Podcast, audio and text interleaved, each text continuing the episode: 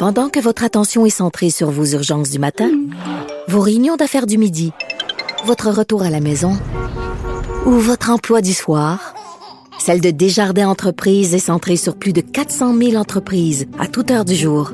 Grâce à notre connaissance des secteurs d'activité et à notre accompagnement spécialisé, nous aidons les entrepreneurs à relever chaque défi pour qu'ils puissent rester centrés sur ce qui compte, le développement de leur entreprise. Un adolescent de 17 ans poignardé. Une autre femme assassinée. Il est visé par des allégations d'inconduite sexuelle.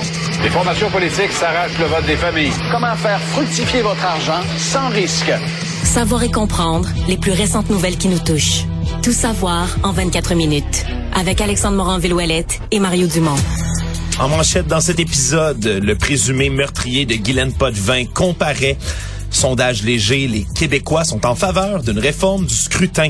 Fermeture du pont Louis-Hippolyte Lafontaine à partir du 31 octobre et le comité du 6 janvier aux États-Unis devra faire témoigner Donald Trump. Tout savoir en 24 minutes. Tout savoir en 24 minutes. Bienvenue à Tout savoir en 24 minutes. Bonjour Marie. Bonjour. Tout d'abord, c'est cette histoire-là qui se poursuit, celle de l'homme accusé 22 ans après le meurtre de Guylaine Potvin à Saguenay, celle qui avait été violée puis étranglée alors qu'une jeune autre femme de Québec, de Sainte-Foy, avait subi le même sort dans la même année. Eh bien, c'est Marc-André Grenon, l'homme de 47 ans, qui a comparu ce matin à la fois au palais de justice de Québec et celui de Chicoutimi. Des crimes, comme je disais, qui remontent à 22 ans. Et là, on parle du côté de la des procureurs de la couronne, d'une divulgation de preuves volumineuse, hein, parce qu'on parle d'un crime qui remonte à tellement longtemps, il y a tellement eu d'années d'enquête qu'on dit ça va être long, il y a de la preuve, matériel, il y a des preuves scientifiques qu'on va pouvoir amener à ce procès-là et on s'attend que ce, que ce soit très, très suivi, Mario. Ouais. Et ce qui est clair, c'est qu'on savait déjà à l'époque, euh, moi j'ai parlé ce matin avec l'enquêteur de, de la police de Saguenay, la Jonquière, qui était là, le, le, premier qui est arrivé sur les lieux le premier jour.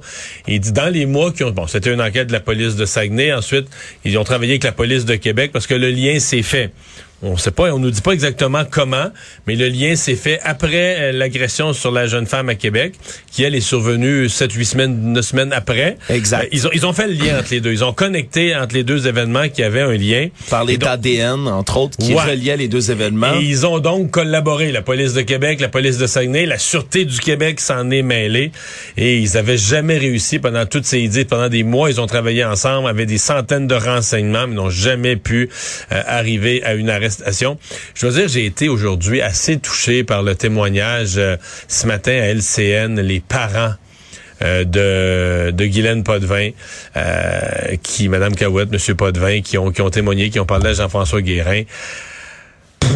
écoute, 22 ans plus tard. Ouais, ouais. Puis un mélange de soulagement, de tristesse. Mais c'est sûr qu'ils disent, la madame a dit, on, on, était curieux de voir le visage de l'individu.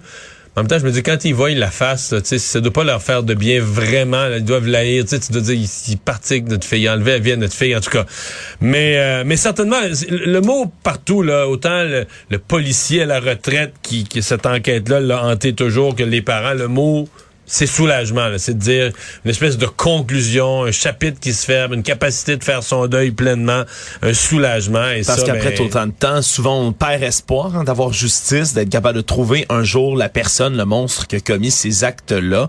Euh, ça faisait des années. Qui lui vivait à Granby, euh, on, on l'a vu euh, tranquille, qui était pas très visible de ses voisins. Ouais. Et ce qu'on apprend aussi, c'est qu'en 2017, il a participé à une conférence dans laquelle il parlait de son vécu, d'un passé difficile, en affirmant s'en être sorti parce qu'il a cumulé plusieurs dossiers criminels de vol, introduction par effraction entre 1993 et 2002, donc tout près de, de l'année 2000 où auraient été commis les deux crimes qui lui sont reprochés en ce moment.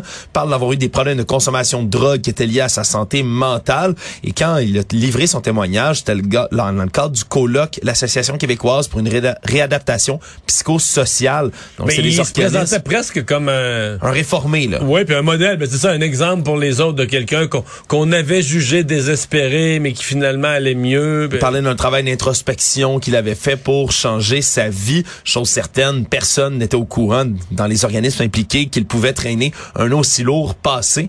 Donc c'est vraiment là euh, ce procès qui va être suivi non seulement par, on, on le comprend, la famille, les amis, les proches, le Québec Ah, mais en le entier, Québec, ah, ouais, ouais, mais ouais, les gens, même les gens qui l'ont connu, lui, dans sa nouvelle vie, si on peut dire ça comme ça, euh, range, plus rangé, si on veut, à Granby, il va y avoir beaucoup, beaucoup, beaucoup de réponses qui risquent de venir de ce procès-là, qui sera là assurément très suivi. Actualité. Tout savoir en 24 minutes. Toujours dans les affaires judiciaires en Beauce, la police a finalement arrêté un homme en lien avec ce corps calciné qui avait été découvert dans une camionnette incendiée en Beauce. C'est un ami de cœur de la victime qui était avec elle, semble-t-il, depuis qu'on quelques semaines suspectait seulement. déjà, c'est lui qu'on cherchait. Qu'on suspectait déjà. On parlait d'un probable féminicide déjà du côté des autorités depuis un moment. Mais maintenant, c'est véritablement cet homme qui a été arrêté, Kevin Deblois, qui a un lourd, lourd, lourd passé criminel et qui va suggérer toutes sortes de questions par rapport à sa remise en liberté, entre autres les autorités carcérales, la Commission québécoise des libérations conditionnelles vont vraiment devoir expliquer pourquoi il était en liberté. Parce que, entre autres, Kevin Deblois, 24 ans, lui, a été reconnu coupable par le passé de crimes contre la propriété, entrave au travail des policiers, trafic de stupéfiants, possession non autorisée d'armes à feu, bris d'ordonnance concernant les armes à feu, entre autres. Il a séjourné dans une aile spéciale pour les détenus qui ont des problèmes de santé mentale, entre autres, lorsqu'il était incarcéré. Et on dit qu'il avait des antécédents en matière de violence. Le février 2021, fait pas très longtemps de ça, condamné une peine de 42 mois de détention parce qu'il avait des voies de fait graves commis trois mois, trois ans, pardon, plus tôt. Il avait purgé une partie de sa peine parce qu'on l'avait gardé détenu tout ce temps-là. Il avait poignardé trois fois un autre homme à la poitrine en lui criant « Je vais te tuer ». Sa victime avait réussi à s'enfuir, trouver refuge dans un McDonald's. Bref, c'est une histoire complètement Mais il était folle. remis en liberté. Il avait volé des armes à feu puis il avait fait une cavale vers l'Ontario même. Ça a pris dix jours il était remis en liberté, s'est refait une conjointe. On se demande toujours, elle, euh, la pauvre, là, qui est décédée maintenant. Karine Bélanger, 36 ans. Qu'est-ce qu'elle savait de ça? là? Est-ce qu'elle connaissait son passé en tout, en partie? Ben, lui, il avait sûrement raconté une version euh, embellie de l'affaire, mais qu'est-ce Ouais. qu'elle savait? Est-ce que- est-ce qu'elle savait qu'il qu'il aurait dû être encore en prison? On, on- il y a peu de détails qui filtrent en dehors de tout ça pour l'instant, mais c'est vraiment les questions de sa remise en liberté qui vont être mises de l'avant. On en a bien l'impression. Il s'agit du 16e meurtre dans un contexte de violence conjugale à survenir au Québec et un 11e féminicide, malheureusement, depuis le début de l'année. Il y a un sondage léger, le journal, qui est paru et qui contredit le premier ministre, Mario, qui a dit, on, on se rappellera, dire que ben, le- le peuple québécois, c'est pas une priorité pour lui d'avoir une réforme du mode de scrutin. Eh bien, selon le sondage, pas moins de 53 des Québécois pensent que le système électoral actuel devrait être revu. Et quand même, là, au sein de la CAQ elle-même, qui est le seul parti d'ailleurs pour qui les électeurs ont voté en majorité qu'ils ne voudraient pas voir un nouveau mode de scrutin être implanté, quand même 30 des caquistes qui ont été sondés qui aimeraient eux-mêmes voir une réforme du mode de scrutin. À ce point-ci, on pense pas que ça va changer grand-chose, Mario, mais qu'est-ce que qu'est-ce que ça veut Ouais. dire quand même pour François Legault? Ben, la première chose, euh, moi, je regarde toujours dans les sondages, bon, oui, les pour, les contre ou les positions des gens, puis je regarde toujours, tu sais, le, le, le ne sait pas. Et dans ce cas-ci, bon, on pourrait dire c'est assez élevé. Il y a 20% des gens qui n'ont pas d'opinion, ne sait pas, ne veut pas répondre. Mais je trouve, je trouve que c'est pas tant que ça, c'est pas beaucoup. En fait, ça nous dit que sur un sujet quand même complexe, que le premier ministre lui-même avait décrit comme un, Un sujet d'intellectuel. Ouais, ouais, c'est ça, un, sujet technique là, qui, qui n'intéressait que quelques intellectuels.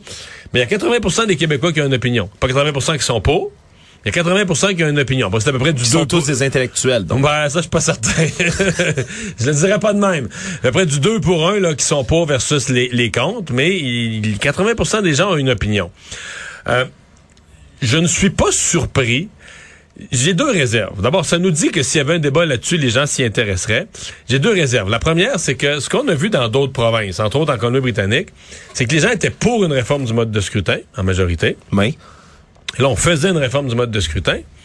Mais là, quand tu dis une réforme du mode de scrutin, ça c'est en général une certaine réforme, une quelconque réforme, n'importe laquelle. Oui. Mais quand tu la soumets à un référendum, Mais là, c'est faut que ce soit précis. Dis, voici la réforme qu'on vous soumet. Ouais, puis une question de référendum, faut que ce soit précis. Exactement. Et là, ben là, les gens se mettent à dire, ah ouais, mais là, moi, j'aurais été pour une réforme du mode de scrutin, mais là, celle-là, là, on perd un siège dans notre région, où il y a ci, où il y a ça, où il y a tel inconvénient. Où... Quand vient le moment de l'implanter, Ben, c'est parce que là, les gens difficile. jugent la proposition elle-même et trouvent des, pro- des, des défauts à la proposition elle-même. Et dans tous les cas, c'était battu en référendum. Et ça, c'est une, une complexité qu'il faut ajouter. Est-ce qu'on serait capable... Oui, on a une, euh, une réforme du mode, une, idée générale qu'on souhaiterait une réforme du mode de scrutin, mais on serait, est-ce qu'on serait capable de s'entendre sur un projet précis? L'autre question, c'est jusqu'à quel point c'est prioritaire pour les gens. Et ça, euh, c'est là que je suis encore moins certain. C'est-à-dire que les gens disent, si tu leur demandes, voulez-vous une réforme du mode de scrutin, ils vont dire oui. Parce qu'ils ont l'impression, ils ont vu, ils ont constaté les défauts de notre, notre- notre mode de scrutin. Mais si tu leur demandes, euh, tu le mets, mettons, dans une liste de 20 priorités. Euh, améliorer les hôpitaux, euh, les écoles, les places en garderie. C'est Euh, sûr que ce sera pas la première. Ben, c'est ça. Est-ce que ça va être, euh, ben, sans être la première, est-ce que ça va dans, dans le top 5?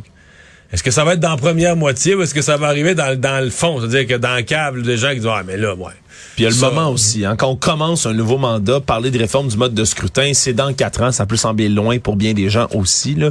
En même temps, ne pas voir un résultat Mm. Mais- immédiat et concret, il y a d'autres priorités. Mais ça donne certainement aux partis d'opposition qui veulent amener ce sujet-là, ça leur donne un ancrage solide pour dire on parle ici là, de quelque chose qui intéresse les Québécois. Et euh, ça, c'est pas mauvais. Savoir et comprendre. Tout savoir en 24 minutes. Parlant des oppositions, Québec solidaire, aujourd'hui, ont eu une proposition pour le gouvernement de François Legault.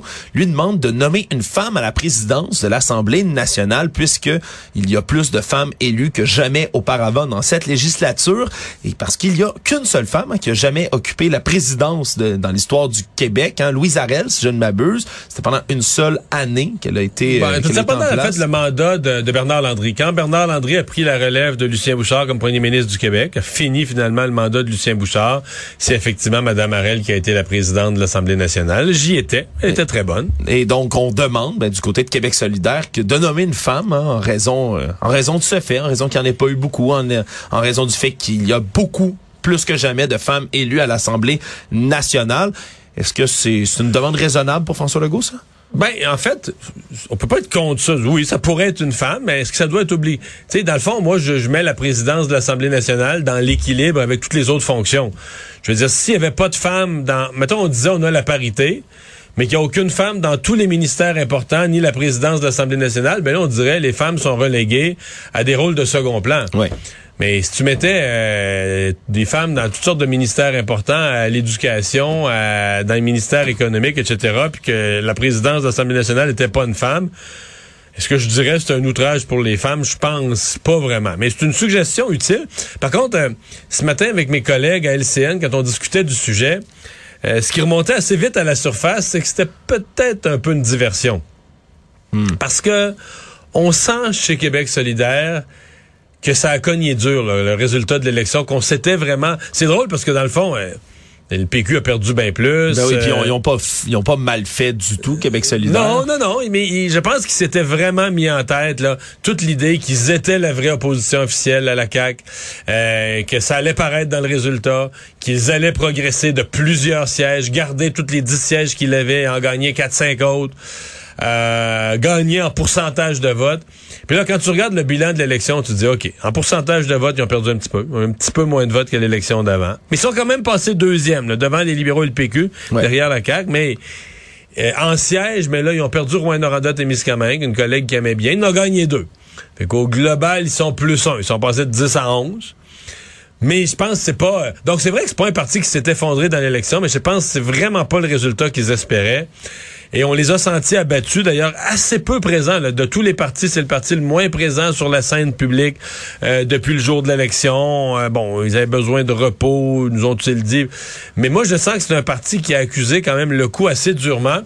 Alors, il y avait peut-être un peu de ça dans l'idée, ouais, une femme à la présidence. Bon, c'est pas une, personne peut dire, hey, ça n'a pas d'allure. C'est une, bonne suggestion. euh, on verra. Petite erreur procédurale, je pense, par exemple, dans leur façon de présenter ça. Ils ont présenté ça comme si la présidence de l'Assemblée nationale était une nomination de François Legault. C'est une élection. là. Les, les- les députés élisent leur président. Et là, si, mettons que trois députés de la CAQ disaient, moi, je veux me présenter, là, je veux être président de l'Assemblée. Oui. Bon. Peut-être qu'en termes d'autorité morale, derrière des portes closes, François Legault pourrait dire, non, pas question.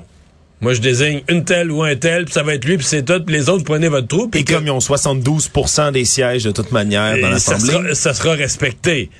Mais selon les règles de l'Assemblée, c'est pas ça. C'est pas ce que c'est supposé être. C'est c'est les députés de tous les partis qui, à vote secret, donc, exemple, si trois caquistes se présentent en disant, moi, je veux, je veux être présidente ou président pour avoir des femmes, des hommes, c'est un vote secret. Donc, François Legault pourrait pas dire, mais moi, il y aura des représailles contre ceux qui votent pas pour mon candidat, là. Bon. Il le saurait même pas. Et c'est le doyen ou la doyenne de la- de l'Assemblée nationale Donc- qui préside tout ça. Est-ce qu'on sait c'est qui, Marion, en ce moment? C'est une bonne Ben, question. écoute, je hein. vais te dire, je pense que c'est François Legault. Ah, mais il pourra pas le faire. Mais lui il est premier ministre. Donc, alors là, là, tu m'amènes à la question, qui est le deuxième doyen? Doyen. Ah, Puis faudra faire des recherches. peut-tu que ce soit François Bonnardel? Peut-être. Peut-être euh, François Bonnardel, qui est là depuis 2007 sans relâche. Au Parti québécois, Pascal Bérubé est arrivé, je pense, après. euh, par, euh, Ouais, Bon- ça fait un Monsieur moment, Bonnardel. La. Québec solidaire, c'est sûr qu'il n'y en a pas. Il reste euh, la CAQ, il y a Jean-François Simard, mais il y a eu un intermède trop long. Euh, C'est une bonne question. On, on reviendra demain Ouais, avec au des Parti réponses, libéral, là, au parce qu'au Parti libéral, tous ceux qui étaient là depuis longtemps, euh, de partir. Thériault, euh, Christine Saint-Pierre, et tout ça, ils ont tous quitté. Si tu me le demandais, si tu me coinçais dans le coin aujourd'hui, je te dirais que d'après moi, c'est François Bonnardel qui est le deuxième. Parce que donc le président, on dit ça parce que c'est le président, mais écoute, c'est un rôle là, qui dure huit minutes. Là. Oui, oui. Tu t'arrives à l'Assemblée nationale, les députés reviennent, et c'est le doyen donc qui prend la parole, qui s'installe pas, tu vas dire c'est physiquement, là, qui ne s'installe pas sur le trône, le siège du président, qui se met debout en bas de la- de petit- du, du petit escalier là, du président. Il reste comme avec les députés, mais il préside l'élection. Bon. Il va demander qui veut, il va expliquer le processus. Il va dire ce que des candidats veulent se présenter à la présidence de l'Assemblée. S'il y en a qu'un seul, il le déclare inclus par acclamation. Et s'il y a plusieurs personnes, ben là, il va donner, chaque député va aller avec un bulletin de vote. Il n'y a pas de case, c'est un bulletin en blanc. On écrit le nom. le nom de la personne que tu veux voir, puis tu le déposes. a- Mais moi, j'ai voté, là. Et c'est encore la tradition d'amener de force sur la chaise le ou la oui, présidente. parce que parce qu'à l'époque, le président pouvait être assassiné. Là, Les- Exact. C'était tellement partisan. Donc là, on parle du vieux, vieux système britannique, mais qui est encore l'inspiration d'une autre. Et qu'on amène donc de force de dans force sa le chaise. président dans sa chaise exactement comme si c'était à... alors que de nos jours quand même avec une paye de ministre, un chauffeur et tout ça, quelques avantages, le président fait semblant de se faire tirer l'oreille. Tout savoir en 24 minutes. C'est aujourd'hui à Ottawa que débutaient les audiences de la commission d'enquête publique sur l'invocation de la loi des mesures d'urgence par le gouvernement Trudeau. Tout ça en marge des manifestations au centre-ville d'Ottawa liées au convoi de la liberté. Et là, c'est tout un menu, Mario, de gens, de témoins qui vont être assignés à comparaître dans cette commission. Le premier ministre lui-même, Justin Trudeau, va devoir y être. Sept autres ministres, ceux de la justice, de la sécurité publique, entre autres. La vice-première ministre et ministre des Finances, Chrystia Freeland aussi, qui est app- appelée témoigner, entre autres pour expliquer là pourquoi elle a demandé aux institutions financières de geler les comptes bancaires qui étaient liés au convoi. Il va devoir justifier tout ça. On attend aussi certaines personnes euh, qui étaient les porte-voix des manifestants eux-mêmes pendant ces défilés Qui ont été convoqués, là. liberté. Qui ont été convoqués, en fait, et qui, selon ce que je comprends, ont, pour assurer le sérieux du processus, pour assurer l'équité de traitement dans la préparation, parce que c'est une audience importante, on a même fourni, via l'État, à ces manifestants, des services d'avocats. Oui, pour qu'ils comprennent bien dans quelle dans quelle avenue ils Et s'engagent. qui préparent leur témoignage adéquatement, etc. Donc, qu'ils soient pas comme des intervenants de... Tu sais, comme les, les ministres, eux autres arrivent avec une batterie d'avocats pour les aider à se préparer, puis les simples manifestants, ça arriverait, je veux dire, un peu... euh, tout croche, là. Absolument. Puis parmi les manifestants, je veux pas tous les mettre dans le même panier, mais parmi surtout les leaders, les porte-voix du convoi pour la liberté, il y a beaucoup de gens qui ont une méconnaissance complète du système libéral, là, ni plus ni moins, qui pensent que les institutions sont hostiles à eux dans tous les cas. Ils vont tout faire pour s'y opposer. Donc on leur donne mais, un mais- soutien. mais ça va être c'est- intéressant parce que c'est balancé, là. Moi, j'invite les gens là, qui étaient vraiment frustrés. Bon, contre la pandémie, mais bon, dans le temps, euh, quand il y a eu, par exemple, le, le recours à la loi spéciale, j'en j'en voyais passer sur les réseaux sociaux des gens qui comparaient ça à Staline, on vit dans une dictature. Il y a dans cet exercice-là, pour eux, à la fois une main tendue et un rappel à l'ordre. Un rappel à l'ordre pour dire, t'as peu, là. On vit dans une démocratie ici. Justin Trudeau a utilisé des pouvoirs extraordinaires. Euh, ça n'a pas été approuvé par tout le monde. Alors, dans les médias, on était plusieurs à dire, oups, ça va loin. Pas qu'on disait le, le, le, le blocage d'Ottawa doit demeurer. Non. Mais on disait les, les moyens utilisés sont extrême par rapport à ce qui est visé comme objectif. Tuer une mouche avec un bazooka. C'est ça, exactement. Et donc là, il y a un vrai exercice qui pourrait conclure que Justin Trudeau n'était pas justifié, que le gouvernement fédéral a exagéré, a pris une mauvaise décision, a utilisé des pouvoirs démesurés, et ce sera inscrit pour les futurs gouvernements, ce sera inscrit dans, dans l'histoire du Québec, dans les dans les annales du Québec. Donc, j'espère les, les, organisateurs de la des manifestations qui vont participer, tu sais, qui feront pas les clowns là. Non, qui vont participer en bonne et due forme parce que c'est ça peut être à leur avantage, ni plus ni moins là. Ben oui. Peut mais c'est parce qu'il y en a dans le groupe qui ont cette propension naturelle à quand je dis faire les clowns, je dis pas méchamment, je dis de tout tourner au ridicule, comme si les tribunaux c'est ridicule, le parlement c'est ridicule, la commission rouleau c'est ridicule, les Ils manquent tellement de confiance en les institutions qui finissent par ben, les dévaloriser, ni Mais plus là, euh, j'espère qu'ils vont participer véritablement à un exercice qui analyse sérieusement puis, tantôt, on a entendu le sénateur Carignan dans notre émission qui disait, ben, c'est du côté des sénateurs, euh, du côté du, Parlement, plusieurs ont des doutes sérieux sur le fait que c'était utile, que c'était la chose à faire que d'aller à ce moment-là à une loi sur l'état d'urgence.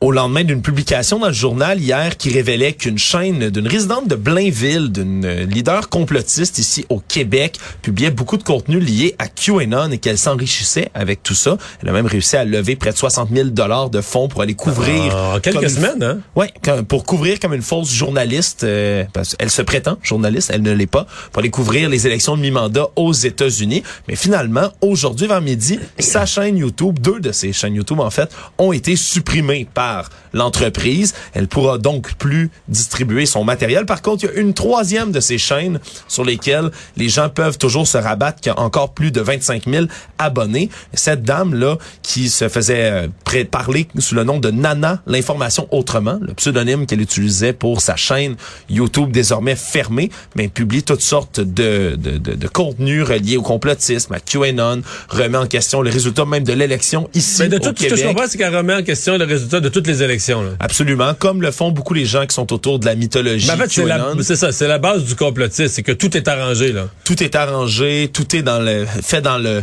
l'obscurantisme le plus total, c'est les élites dans l'ombre, ici satanistes et pédophiles dans le cas de QAnon, qui manipulent tout ce qui se passe.